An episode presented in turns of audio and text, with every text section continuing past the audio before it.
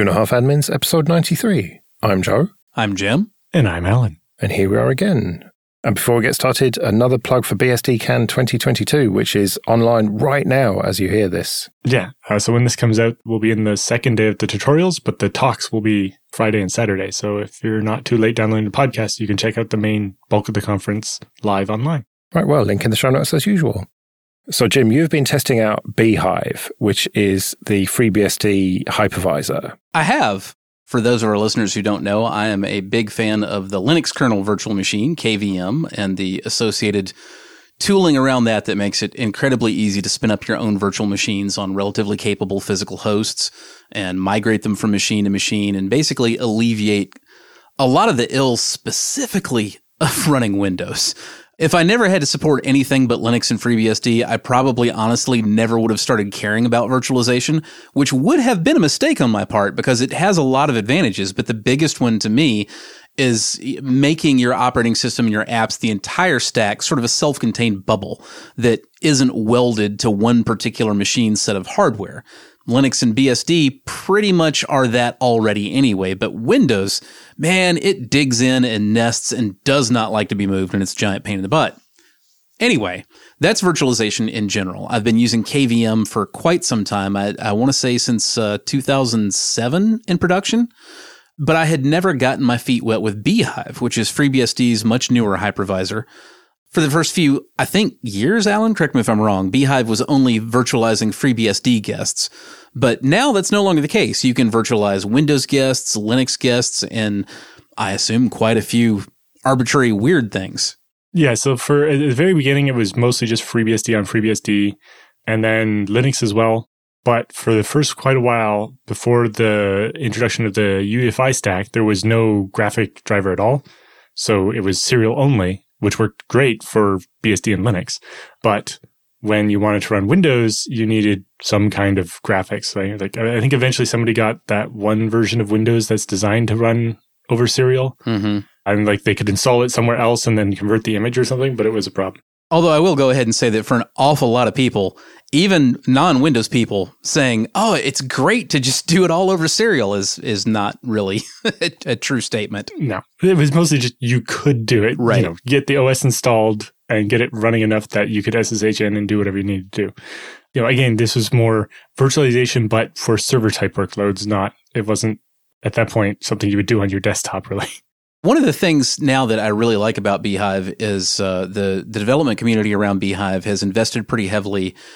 In some areas, they they have reinvented and done their own thing in the architecture, chasing better performance and less legacy dependency than older solutions like KVM have. And Allan is frankly much better equipped to talk to you about the details of that. But everything hasn't been a case of not invented here syndrome the bhyve dev community has invested very heavily in making everything work with VirtIO, which is the same virtual hardware stack that is supported under KVM. And uh, VirtIO is a high performance. It's not pretending to be actual physical hardware. It, it's drivers designed specifically around creating virtual storage controllers and virtual network adapters and the like.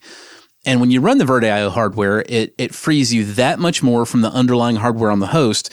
And it also is generally considerably higher performance because it's not trying to emulate weird functions that make sense on like an actual bare metal network card, but make no sense whatsoever in something that's just a driver that's bridging you out to a real network card somewhere. Yeah. Like in the beginning, there was like, especially VMware and so on, you would almost always emulate the lowest common denominator, like 100 megabit network card, mm-hmm. because every OS had the driver for that built in and it, it just made things better.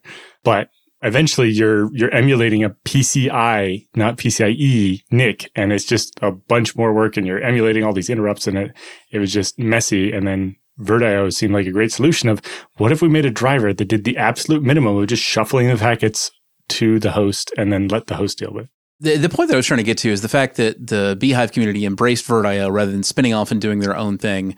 It opens the doors for, and we're still in the early days for this, but a lot of really interesting convergence where you can have a hybrid stack. You can have FreeBSD and bhyve hosts intermingled with Linux and KVM hosts, you know, in the same overarching pool of virtualization, and you'll be able to move virtual machines in between. Now, this is still very early days for this You can do VirtIO storage on FreeBSD, but at the moment, it's not the best performing option. I saw better performance out of emulated NVMe than out of VirtIO. It does work quite well for the network adapter there, VirtIO network.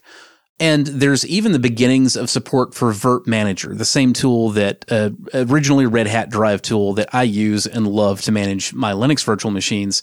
It's available on FreeBSD. And also, interestingly, the version of Virt Manager in the newest Ubuntu LTS 2204 it can actually connect to a bhyve host and it understands the bhyve protocol, not just the KVM protocol. So to a degree, you can manage a VM on a FreeBSD bhyve machine from your Linux KVM workstation. Now, that's not production ready yet. You generally can't get graphical support working. It's difficult to even get the machines to fully boot in Virt Manager on bhyve itself. But still, you can see that the groundwork has been laid. It's very exciting times. Yeah, and you know, it's it's led to a couple of interesting things like the fact that bhyve just never had support for floppy drives meant that you know, when there was that big QEMU vulnerability that affected Xen and QEMU, KVM, and even Amazon, that you know there was a, a bug in the floppy emulation that meant you could do this and that and escape the VM or whatever. It just wasn't a thing. Now, correct me if I'm wrong, but wasn't that only a problem if you actually gave your VM a virtual floppy drive to begin with? Well, I think QEMU defaulted to having a floppy drive, partly because some older machines just assumed there would always be an A drive, even if it wasn't, if it returned disk not mm. present. Mine never defaulted to that. So, like, the hardware was there, even if it didn't have an image in it. Hmm. It was weird. That is weird. So, I've been doing some testing, some performance testing, as well as just some figuring out how the heck to use this thing.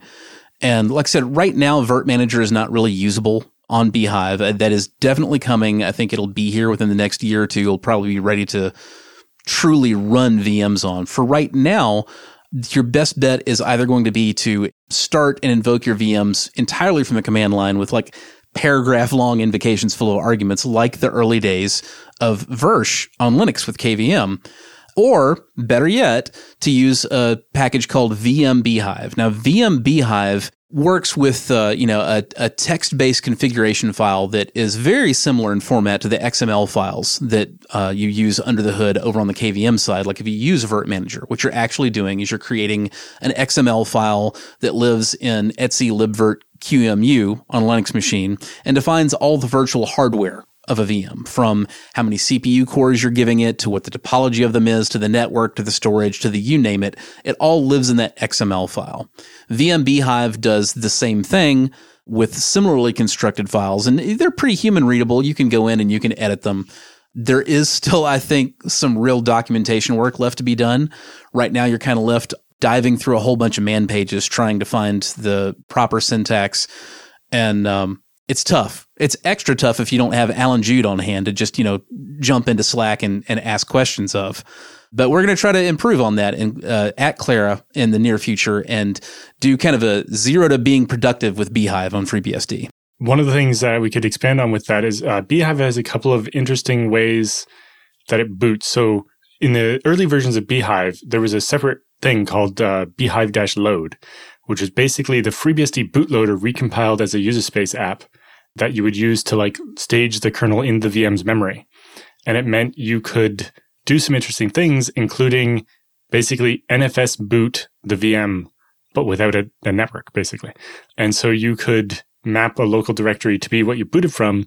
So if you're testing kernel changes or something, you could boot the VM off a directory on your host very quickly. And then when you crash it, you just overwrite the files on your host and reboot again. And, and it made it really handy for development. And more and more stuff like that is happening. Like there's a, a nascent Plan 9 file system driver coming there. And in head, bhyve has support for pause migration. So if you can actually freeze the machine and migrate it to another host, that's not built in and not compiled by default, but the code lives in the tree now and is, is coming there. And then once that's stabilized, we get to moving that forward a bit more to being able to do live migrations and also support for the virtualization hardware offload on ARM 64 servers uh, to be able to run VMs there as well. And uh, a bunch of other interesting stuff like that is coming. And also to try to address the uh, paragraph long command line invocations to specify all the hardware that's going to go in this. It sounds like we're finally getting close to the work I started. I don't know, must have been like seven years ago of, of bhyve having a, a, a native config file format where it can actually communicate all the things about the disks and the other hardware and so on that's that's in the VM because it turns out we needed a format we could serialize that to in order to do live migration. You have to tell the other side all of the configuration of the VM itself as well. So, Jim, what's the bottom line here? Is there any chance of you switching to FreeBSD and bhyve instead of Linux? Not in the near future, no. Now, eventually, maybe, but uh, right now the the scaffolding and the tooling is not really there. It's significantly more primitive working with VM bhyve than working with Virt Manager because although it's it's very usable and it I think it will be more so once we've got some proper documentation that really walks people through it, you know, from from zero to production. Just as an example, like if you just want to spin up a VM and get a graphical console on it so you can walk your way through the installer just like you're installing onto a bare metal machine, which an awful lot of admins are going to want, myself included, it is absolutely doable, but the way that you do that on bhyve right now is you configure your VM and you start your VM and then you have to know what port it's running a VNC on and you run just a bog standard VNC viewer. Um, I was using the uh, the TigerVNC viewer because that was the first thing that came up in a package search on FreeBSD and uh, it absolutely works but you know compared to having this one single application that does everything and brings up the console in the application and has like its built-in menus to do things like I don't know, send control alt delete to irritating Windows Server VMs that require that to log in. That was one of my first paper cuts with bhyve which has nothing to do with bhyve but the TigerVNC viewer it does have an option to do that, but you kind of have to be paying attention when you first start it up and know what it means when it says press F8 for the context menu. I mistakenly thought that was something bhyve was telling me. It was actually something TigerVNC was telling me. And if you press F8, then you get a menu that pops up that allows you to, among other things, send a Control Alt Delete key press.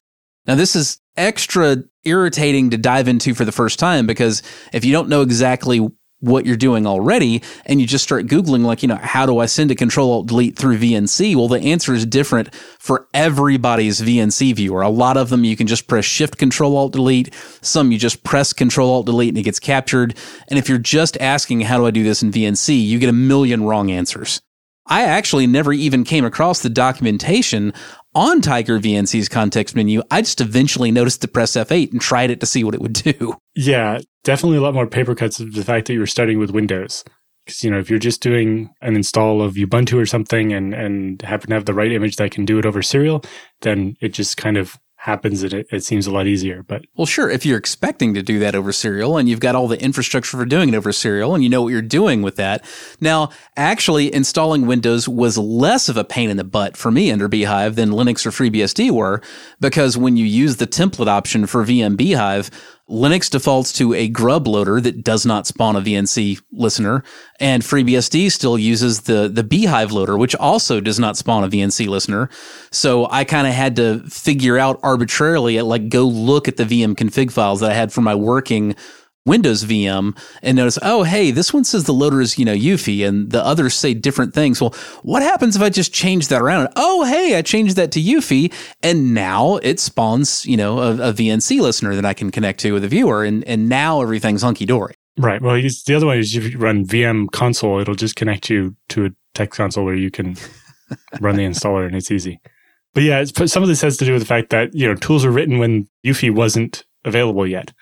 It wasn't a thing yet. And then it got added and, and all the tooling, you know, didn't change all the defaults to it right up from underneath you. But yeah, there's still some, some paper cuts in a couple places. But I think this will probably be most useful is, is kind of what you were talking about, especially as like Virt Manager gets more to it. If you're building a big infrastructure and you have a lot of VMs, there's some advantage of having half of them run something different. Mm-hmm. So that, you know, if there is a vulnerability in KVM or the Linux kernel or the FreeBSD kernel or whatever, where it can only take out some fraction of your infrastructure because you have that diversity built in and it can make a big difference. And, you know, mentioned it before, but like VeriSign, the company that runs the dot .com top level domain, they make sure they have multiple DNS server programs and multiple operating systems and all the combinations of those so that when there is a problem, it only takes out X percent of their infrastructure and they know that they're going to maintain the uptime of being able to resolve .com domains. Because if they ever don't, there will be hell to pay. Well, I, I, also love the idea that eventually I'll be able to, you know, have a mixed pool of bhyve and, and KVM hosts that I can move virtual machines in between and use Virt Manager to manage the entire stack, much the way that I already use it to, you know, manage a pretty wide array of Linux KVM hosts in, in various locations. In addition to the InfoSec or all your eggs in one basket thing, there's just hypervisors are really complex beasts, and I'm not going to spoil the benchmarking stuff that I've done that we'll be publishing at Klara. Other than I will say that the answer to which hypervisor is faster is different depending on which guest operating system you want to run in it and which particular task is your major task. The hypervisor that's faster with storage is not necessarily the one that's faster with network, is not necessarily the one that's faster with CPU. And, you know, even within those answers, if you're running Windows or you're running Linux or you're running FreeBSD, the answers are different as to which host gives you the best performance on those tasks. So it's kind of neat to think that as the the admin, the tools that I really interact with directly, like all the time to push button, make widget go, can be the same, but the back end can be whatever performs the best for exactly the thing that I'm looking to do and or you know as personally a mercenary sysadmin i love the idea that i can take on you know an absolute freebsd only everywhere customer right alongside linux only customers and use the same tools to manage both. And you know with just a minimum amount of friction between the two and like i said we're not there yet but that roadmap looks pretty clear and i believe it's going to happen okay this episode is sponsored by linode Go to linode.com slash 25A, support the show, and get $100 free credit. From their award winning support, offered 24 7, 365 to every level of user, to ease of use and setup, it's clear why developers have been trusting Linode for projects both big and small since 2003. Deploy your entire application stack with Linode's one click app marketplace, or build it all from scratch and manage everything yourself with supported centralized tools like Terraform. And check out their managed MySQL, Postgres, and MongoDB databases that allow you to quickly deploy a new database and defer management tasks like configuration, managing high availability, disaster recovery, backups, and data replication. Simple and fast to deploy with secure access, their flexible plans include daily backups. So go to linode.com slash 25A, create a free account, and you get $100 in credit and support the show. That's linode.com slash 25A. Let's do some free consulting then. But first, just a quick thank you to everyone who supports us with PayPal and Patreon. We really do appreciate that. You can find out more at 2.5admins.com slash support. And remember, for $5 or more per month on Patreon, you can get an advert-free RSS feed. And if you want to send in your questions for Jim and Allan or your feedback or anything really, you can email show at 2.5admins.com. Okay, James writes, I've got a question about being able to access my home network from my business and business from home.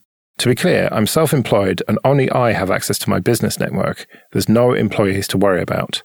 I have a server running at both locations which acts as a DNS resolver amongst other things, but isn't a gateway slash router. At present, any service or file I need to access in the other location has to be exposed in some way via the internet. For instance, for file sharing, I mount directories via SFTP and SSH. For some web dashboards, I access them via HTTPS and basic auth. This is working fine, but ideally, I'd like to have some way of bridging my home and business network together as one flat LAN. I know of services like Tailscale, but that requires having each device configured. Is there an easy way to join the two networks together without having to configure individual devices? What would you recommend? WireGuard. Yeah, correct. Now, if there were multiple devices in play, like you know laptops and whatever, I I might suggest uh, looking into um, Nebula rather than WireGuard. But for something simple like what he's describing, WireGuard is absolutely the correct answer. It sounds like James might not be that familiar with how this stuff works. Um, it's not ever going to be one flat LAN, but what you can do is you can set up static routes between the two separate subnets. So the way this is going to work is you set up a WireGuard tunnel on each end. The WireGuard tunnel has its own subnet. The LAN on the home side has its own subnet and the business side has a third subnet. And what you do is on each of the LANs, you set up a static route on that router to route traffic destined for either the tunnel subnet or the other side's LAN subnet through the machine that's hosting the tunnel. And once you've done that, Bob's your uncle, everything works. Everything on either network can reach everything on the other network. Now, you might want to think about maybe not making it quite that all encompassing. Maybe you do want to reach every single machine on the business network no matter what, but maybe you do want that to only be one machine on your LAN rather than, you know, potentially having like your kid's iPad being able to touch your production servers at work.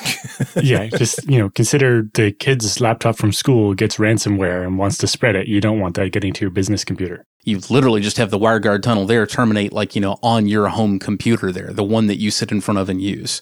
That's the simplest way. Yeah. So basically, I would say put WireGuard on the machines you have as your DNS resolver.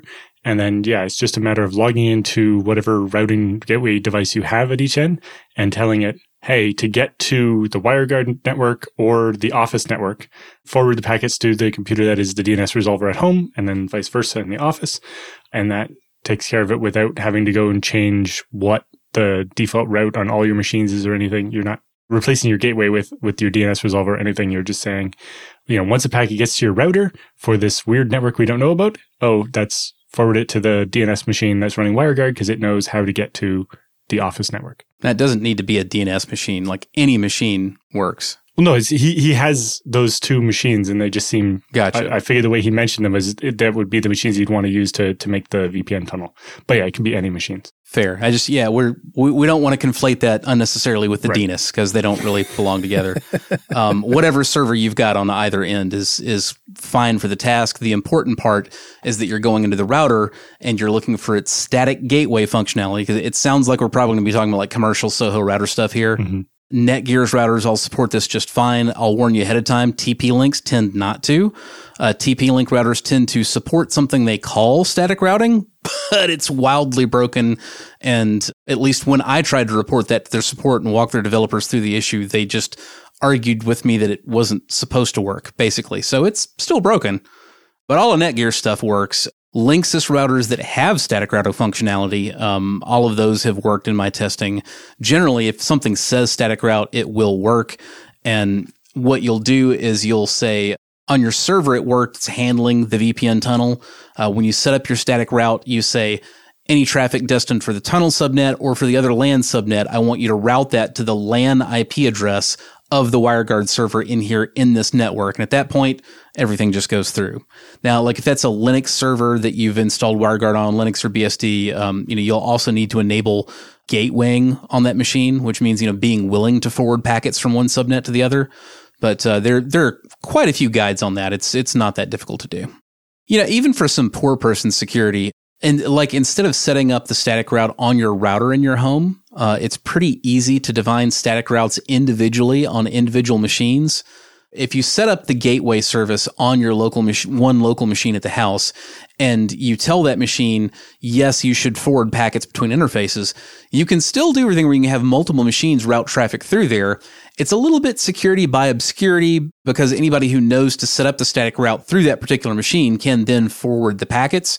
But it does at least mean, again, that like just random, any device that like, you know, your kid's friend brings over and connects to the Wi Fi with isn't suddenly going to be able to touch prod at work, which is not what you want. Yeah, I basically have something like this that uh, across the point to point link I have to connect a certain VLAN at my house to the the management VLAN with all the IPMI of all the servers at our data center because it just was important to be able to reach those even if the internet isn't working.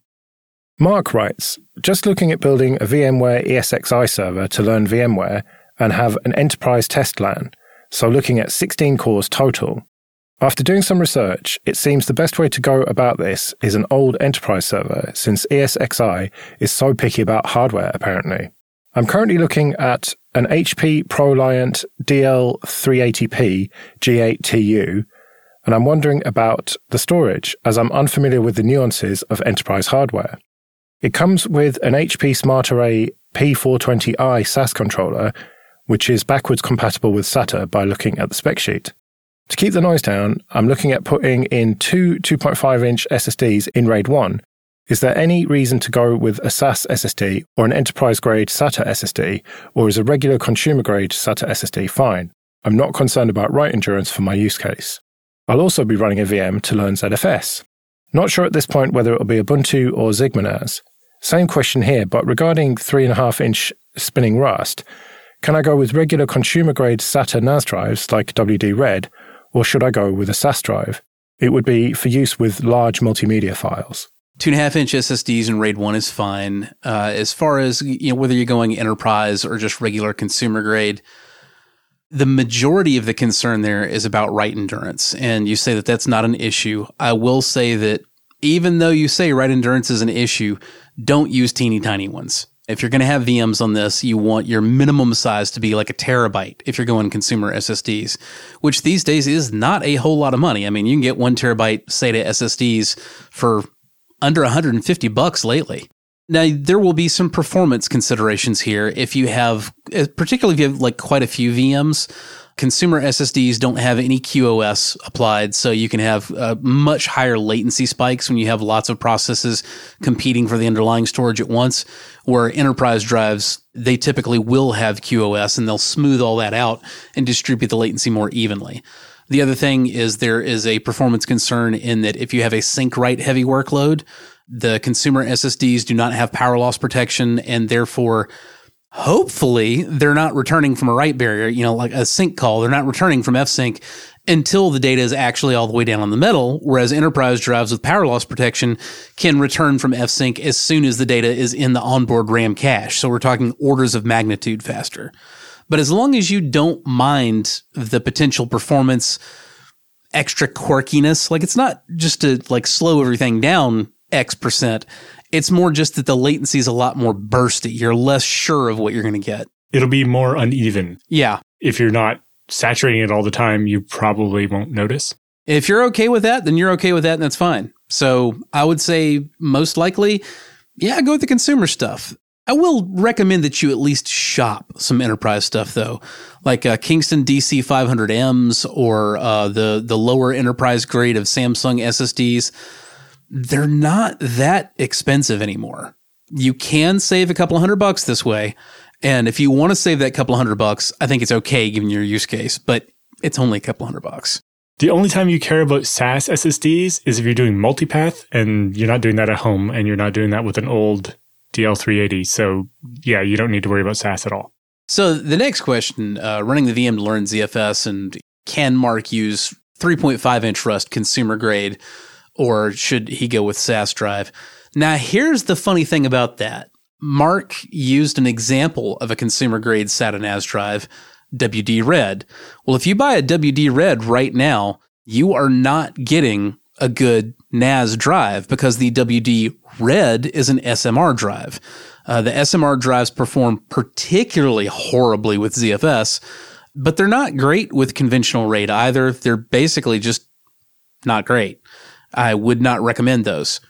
So on the Western Digital side, you're at a minimum going to need Red Plus, which is what the WD Red used to be. Uh, the Red Plus and the Red Pro are all CMR. However, this is the point where I will put in my pitch for Seagate, who has pissed me off a lot less in the last 10 years. Although I, I refused to buy Seagate for a long time because of sins of theirs from the early 2000s. But in this era right now, Seagate has not tried to shoehorn SMR technology into their NAS drives. They did do that to their desktop ones, but the IronWolf is their NAS line. And you cannot buy a crappy IronWolf drive for NAS use. They don't make them. IronWolf and IronWolf Pro, they're both very good. You can use them, you can trust them, rock with that. Now, that's as low as you want to go. You absolutely do not want to go, oh, look how cheap I can get that Seagate Barracuda drive. You know, look how cheap I can get that WD Blue or that WD Red non plus. Uh uh-uh, uh, nope, nope, nope. Stay away from all that crap. You absolutely want a NAS drive minimum. No, you just want to buy cheap USB drives and shuck them. No. the only other concern I really have there is I'm not that familiar with that P420i uh, SAS controller and whether it will work in like an IT mode where it'll just pass the disks through. But it sounds like he wants to use hardware RAID 1 for the SSDs for the OS or whatever for the ESXi part, and that makes sense. But if he's going to do the three and a half inch drives and wants to pass those through as whole drives into the XigmaNAS VM, just want to make sure that the controller is actually able to pass through the whole drive and not require you to make a bunch of RAID zeros or something to, to pass the drives through.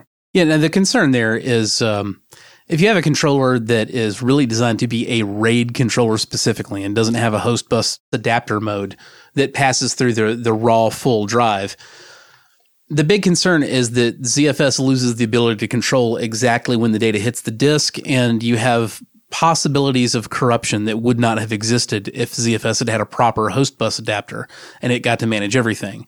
Now, with that said, that doesn't suddenly make ZFS less reliable than a normal file system where you don't really worry about that.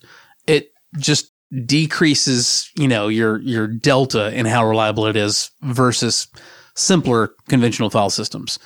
And Mark did say this is to learn ZFS. So I'll go ahead and say, I mean, yeah, even if you have to make the rate, the individual RAID zeros, you got my blessing for that for a learning system. It's fine. Learn on that. Just understand that in production, you wouldn't want to use that same hardware. The biggest concern there is some of these controllers that aren't meant to be used as a plain HBA, if you just attach a drive and don't create a RAID volume out of it, it just won't show up to the OS. It's just an unassigned drive and you can't access it. And so you sometimes have to reboot the machine into the RAID BIOS and be like, okay, add that as a single disk unredundant RAID and for each disk. Dell PERC, we're looking at you. Yeah. And then that means if the drive fails and you pull it out and put a new one in, you now have to reboot to actually create this RAID volume to make it show up uh, in order to then do the replace in the VM. Not a huge deal, but it's just a bunch of extra work you wouldn't have had to do if you had a dumber controller. But especially for a home system or a learning system, you're totally fine to just go ahead and do it that way. It's like what we say about ECC RAM. It's like, it's always better to have ECC RAM, but don't let the lack of it stop you from getting all the other advantages of ZFS. Right. Well, we better get out of here then. Remember, show at 2.5admins.com is the email if you want to send any questions for Jim and Allan. You can find me on Twitter at Joe Ressington. You can find me at JRSSNet. And I'm at Allan Jude. We'll see you next week.